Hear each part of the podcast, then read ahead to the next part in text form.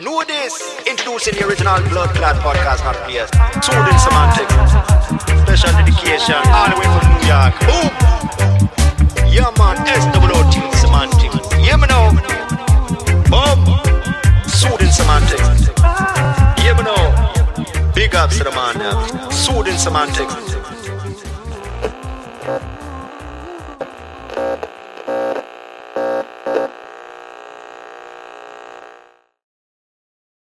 On another episode of Soothing Semantics, I'm your host, Ravi Pinsky. Subscribe, like, and share the episode. Leave a comment as well if you have any comments. Um, and really make sure to hit that subscribe button and like button. Very important that we get to a thousand subscribers so we can monetize the channel and continue to produce better content. So, without further ado, today we have David Nitsani. How you doing, bro? I'm doing good. Awesome. I'm doing awesome. good. Okay. So David is an animal activist. He's an activist for a lot of different things, and uh, he's also written a book, uh, several books, series of books uh, on Hebrew, Yeah. and you can find those on Amazon. So here, conversational Hebrew, quick and easy. Okay, so you got these two right here. Easy approach to learning the language of the Jews. If you guys have any interest, is a lot of and uh, whatever. You know, if you want to hock a loogie, learn some Hebrew. right? So, dude, tell us about your animal activism. Recently, there was a woman you, you were working with that ended up not, uh, not being too good to animals and she went away. Unfortunately, not for long enough. But uh, tell us some about, something about that. Well- and, and then we'll go into the other things. Well, I used to uh, work with this woman. Um, her name was uh, Sharon Smilin. We uh, worked together. We did a lot of animal volunteer work. What we do was basically we spayed and neutered the cats. You know, we trapped them, took them in. You know, had them fixed, brought them back, and supposedly, you know, she was living a double life. So she um, you know, hoarded a bunch of them, and she just left them out to uh, die in the efficiency. No food, no water for months, and it was one of the worst cases of animal cruelty in um, Miami-Dade County's history. I led a campaign against her uh, to have her put um, in jail for what she did, and this happened in 2018. So over three and a half years, I've been fighting to try to um, bring justice to those cats. And this week, she was uh, finally incarcerated for a year. She took a plea bargain, uh, pled guilty to uh, six felonies, and um, she'll never be able to own an animal again. And the judge also, you know, as I said, sentenced her to 364 days. So um, yeah, I mean that's the the end of that saga. Yeah, it's crazy that animal cruelty doesn't get enough of a time. But the thing is, was it? It was definitely cruelty, but it sounds like it was neglect and not. Did, did she hit the animal? I'm not. I'm not excusing the behavior, obviously, but did she hit the animals? You know, did that physically harm them or just neglect? She just neglected. There was cans of unopened uh, food over there, and um, there are also cats in various stages of um, um, condition. So it seems it could be possible that she was just throwing cats in there until the last day, until she, you know, finally got arrested in 2018. Sounds like she has some serious issues, though. It doesn't. It sounds like, and I don't know, but it sounds like she potentially likes cats, but didn't had just her brain was just. Um, they did um, send her. The defense did send her to a specialist to find if there's any kind of mental issues, so they could use it, you know, to defend her. And all they found was anxiety and depression. There was no multiple personality or schizophrenia or delusions or hallucinations. So that's all that you know. pretty weird way to it's a pretty interesting thing to go to prison for you go to prison for a year for neglecting animals fact of the matter is she should definitely serve time for it i think uh, cruelty to animals isn't taken in seriously enough it kills me when i see people physically harming animals it drives me nuts. Yeah, nuts thirty of them died actually. it's 30 how many did she have She had maybe about 40, and about 30 of them died. The ones, the, the surviving ones, managed to survive by eating the other ones. oh my god dude serious And even the prosecutor said this is the worst case of animal cruelty in Miami-Dade County's history with cats. wow wow that's horrible And she was always offered help, and you know she would always, you know, make up all these stop stories. She didn't have any money, and you know us, you know, we would always offer her money and stuff. I had a friend of mine that uh, actually not a friend, one of our volunteers that works with us. She, you yeah, know, you're taking care of 40 cats, no shit. I mean, I mean, there are people that could take care of 40 cats, but most people. Uh, she could have reached out for help, basically. okay, yeah, it's just I don't know. I mean, we would have came She's the definition of a crazy cat lady. That's or open the she door, let them run out. Yeah. You know, pure evil. Uh, Listen, whatever it is, it's probably something deep, you know, seriously wrong with her, obviously, but it is what it is. It's sad. Um, but you're, you're, you know, you are always kind of being an activist for something or another. Mhm. What do you think? You know, I'm curious, man. Aside from all these things you're an activist about, what do you? Why do you think you spend so much of your time trying to dispute things and fight for things? What is it about you, bro, that like you're always trying to look for something that needs a reform? What in the, what in your nature do you think causes this? Do you think it's a lot of free time? nah, I just you know I just like standing up for what's right, basically. Okay. okay. That's good. It's good to have people like that. So there's a there's a story you wanted to share with us. Yes. Um, the past uh, few years, I've been trying to um, get a bill passed in Tallahassee Mhm. regarding expungement. When I was 15 uh, years old back in 1999, uh, me and a friend of mine, we were just, you know, kids do stupid things. There was an abandoned Oldsmobile downstairs in our building that didn't belong to anyone. So we decided, you know, we'll just pull the emblem off and take it, keep it in the room. So we done that, and I guess somebody called the cops or something. So uh, the police came. There was no owner to the car, so they didn't charge us with theft. They charged us with criminal mischief and loitering and prowling. They took us downtown, and we spent, you know, about eight hours there. My dad came, picked us up, and um, I had to enroll in a juvenile program. Back then, um, what we were doing, we were, you know, walking around the city, you know, picking up trash, doing all that stuff, and we had several other aspects of the program as well that we had to complete in order to, you know, graduate from it. So after um, a year, when I was about 17 years old, um, because I suffered from learning uh, disabilities and because I didn't have the highest GPA, my parents knew it will be a struggle to get me into college. So my dad, in order to give me the best chance at uh, uh, the best fair chance at a good future, my dad decided to take it upon himself and expunge my record. So he went a- ahead, um, cleared my record. I applied for college. I um, actually, um, you know, got accepted. I graduated after a few years with my bachelor's, and then about uh, maybe it was I think 18 years later or something. My uh, roommate attacked me, and I defended myself. The police came. I tried to explain, you know, it was self-defense. They said no because you both live under the same roof. It's considered domestic. They took us both in. Ultimately, our cases were dismissed as a result of refusal to press charges against each other. And the day following the dismissal of my case, I went down to my attorney's office. You know, paid him five hundred dollars to expunge my record. He said, "Okay, uh, the process between a year a year and a half." I said, "Okay, fine." He sent me to bring this uh, paper to the police station, get fingerprints and everything. So we done that, and I overnighted to him. He overnighted Tallahassee, and then I just waited.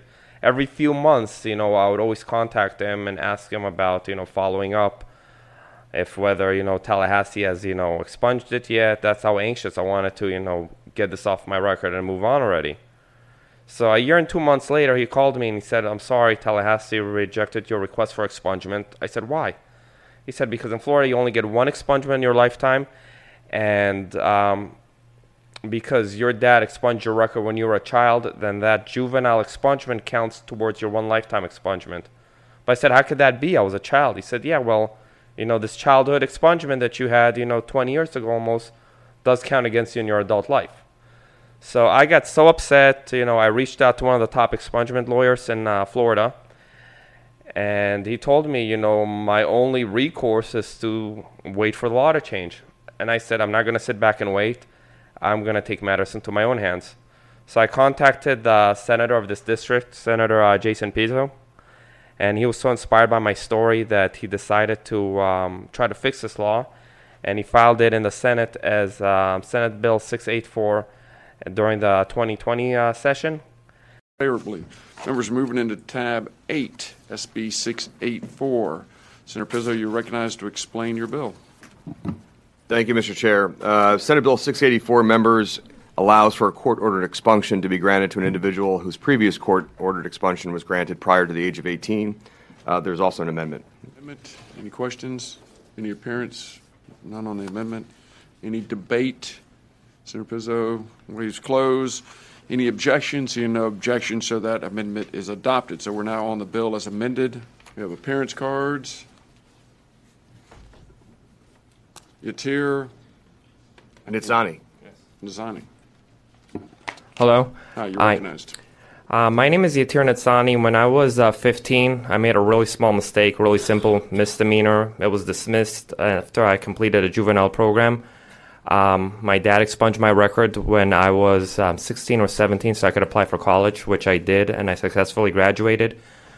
Um, 20 years later, my roommate attacked me, and um, when the police were called, um, because security was aware of the commotion, I explained to the police that I um, defended myself. It was a case of self defense, stand your ground, castle doctrine. The police didn't care. They took us both on domestic. Um, our cases were eventually um, dismissed as a result of our refusal to press, to press charges on each other. The day following the dismissal of my case, I went down to my attorney's office and hired him to expunge my record. He advised me the process is between a year to a year and a half. Um, about a year and two months later, he contacted me to advise me that Tallahassee rejected my um, request for expunsion as a result of my childhood expungement that my dad um, carried out when I was 16. In Florida, someone is granted only one expungement in their lifetime. Okay. However, regarding juveniles, their cases, their um, is um, I mean their record automatically expunges by the state at the age of 24 through a process called the automatic expunction. And then um, we also had a house sponsor. It was Barbara Watson from District 107. So it passed. Um, every bill has to pass um, six committees, three in the House, three in the Senate, and then the House floor and the Senate floor, and then it'll up. It, it will be up to the government whether to, I mean the governor, uh, DeSantis, whether to veto or approve it. And it's like a video game. You die in one level, you know that's it. You have to start all over again from the beginning. The you know the next year. So my bill it passed um, in the House, uh, one committee, one in the Senate uh, during the 2020 session, and then it got amended onto another bill that already passed all six committees. So um, during the 2020 session, my bill, um, it uh, like I said, it, it went to the it went to the Senate floor. I mean the House floor because it passed, you know, uh, through. I mean, it passed on the back of another bill, and basically, um, it was amended onto it, and um, it passed 117 yes and zero no's. Um, the stipulation of my bill basically, which basically says that um, anyone who had an expungement when they were a child um, can now have an expungement again. And then the next day it was supposed to go to the Senate floor, but it died because it wasn't heard. You know, when um, the clock ran out, basically. When you have a bill, you have, um, you know, a certain time for it to be heard. If it's not heard, then that's it. The clock runs out and dies. So that's what happened with uh, with it. Um, so the bill died in 2020. In 2021, they refiled it again, but they amended it to a few other bills. Uh, it was a bundle of three bills, which one of them included mine, the language of mine. Mm-hmm. And again, it didn't pass. So I may try to have it filed this year as non retroactive to push for it as non retroactive uh, because one of the um, obstacles that this bill was facing was um, in the fiscal policy. It said that um, it would uh, cost the state six hundred thousand dollars the first year, four hundred thousand the second year, and three hundred three hundred thousand the third year, because um, the FDLE, the Florida Department of Law Enforcement, the ones that are actually handling the expungements, would be required. The fiscal policy said they would be required to hire six additional um, employees um, and get uh, you know a bigger um, compound. I mean a bigger uh, space for um, for the department in order to you know expunge uh, you know multiple records because multiple people will probably come in and request to have the records um, expunged if you know this passes because there's so many others like me who had you know the record expunged when they were juveniles and now they want to expunge it again. Not to mention all the parents that are refraining from expunging their child's record when they find out that if they do it now the child won't be able to expunge again. Because in florida uh, juvenile record automatically clears by the state at the age of 24 but some parents like mine they want to wait until you know i turn 24 some parents don't want to wait until their child 24 i mean turns 24 they want to expunge it now because they want the kid to apply for college or perhaps you know find a job after finishing high school. So it kind of limits your opportunity especially nowadays that everything's so competitive. If you have something on your record and you know for example you're trying to apply for a competitive school then you know they might filter out your application. And you know i have uh, to say that it's just not fair that you threaten a parents with an ultimatum by telling them, you know, if your son or daughter made a mistake, you're basically, you know, you're threatened with an ultimatum how to destroy your child's future. You either go with a 24, you know, expungement and, you know, ruin your child's uh, ability to apply for school or, you know, their ability to um, apply for a job, you know, from the age of, for example, 16 until 24. Or you go with uh, with a juvenile expungement, it's called, you know, the court-ordered expungement, and then, you know, you'll hinder the ability to expunge in the future in case down the road they need to again and can't because this, you know, childhood expungement just counted towards their one lifetime expungement. Mm-hmm. So if I have it run as non-retroactive, you know, um, I'll be keeping it on my record forever, and even though that's gonna suck, but at least, you know, the state is not going to be able to do it to anyone else. Non-retroactive means, for example, anyone who's uh, who turns 18 from. Um, usually, the law takes effect from July 1st of that year and onwards. So, anyone who had their uh, record expunged as a juvenile and will turn 18 after July 1st, 2022, for example, will only be able to benefit from that law. People like me will probably have to keep it on the record forever. And if they do try to run it as non-retroactive, I will fight tooth and nail to have it passed as non-retroactive because even though you know they won't be able to expunge my record or anyone else who's in the same situation as I am, at least the system will never be able to do this to anyone else. Okay, let me know. That makes perfect sense. I definitely, I'm definitely pro, depending on what the case is. Yes. Depending on what it is, but in your case, uh, you know, definitely makes sense to have it. Uh, have two expungements, you know, the option. But you're gonna have to just keep resubmitting it, right? Yeah, every year I'm resubmitting it. Wow. And in Florida, you can only have um, cases that were dropped or dismissed expunged. If, let's say, for example, you had a DUI and you took a guilty plea because you wanted to, you know, uh, work out some kind of plea bargain. I mean, I never had a DUI, but, you know, if, you know, you pled guilty and then you you know have a conviction, you cannot have it um, expunged. For example, also if let's say you know for example we'll use a DUI example again, a DUI conviction, and then you know down the road you have something else that you know misorderly conduct, for example, a few years down the road, and then then it gets dismissed. Then because of the fact you had that conviction, that DUI conviction, for example, a few years back, that uh, you know you were convicted for, therefore it will, or even a no contest plea, then you're not going to be able to expunge something in the future. A different case was dropped or dismissed because of that prior conviction. So it's basically they're very limited on the amount of expungements that they have here. And I'm not even asking the state for two expungements. I'm just saying that a juvenile expungement should not count towards someone's one lifetime expungement. Even if they do raise it to two or three expungements, still that juvenile expungement should not count towards those two or three expungements as well. Okay, no, that's that's fair enough. I'm not someone who can determine this, but I, I, I hear what you're saying. Definitely hear what you're saying. Okay, so I, I'm, by the way, I'm definitely going to add the actual video in that you showed me. Okay. Okay. And you have any uh, questions regarding this? Uh, As far, I mean, you explained a lot to me, so I mean, I'm just trying to think of what I can really ask. You know, I mean, expungements at the end of the day are pretty straightforward. You know, it's pretty much just allowing forgiveness for something that Yeah. was done. And um, you know, like I said, it really depends on what the person did. In your case, it's uh, it seems like it's permissible, but it's really situa- situa- situationally dependent. So, I mean, that's pretty much it. You know, I think we co- we covered a lot of ground. It was a, it wasn't a long episode, but we think we went over a lot, right? Yes. So, with that said, I it was surely a pleasure to have you, David. Thank you. Thank you very much. As always, ladies and gentlemen, subscribe, like, share, leave a comment, and I look forward to seeing you on the next episode. Thank you very much.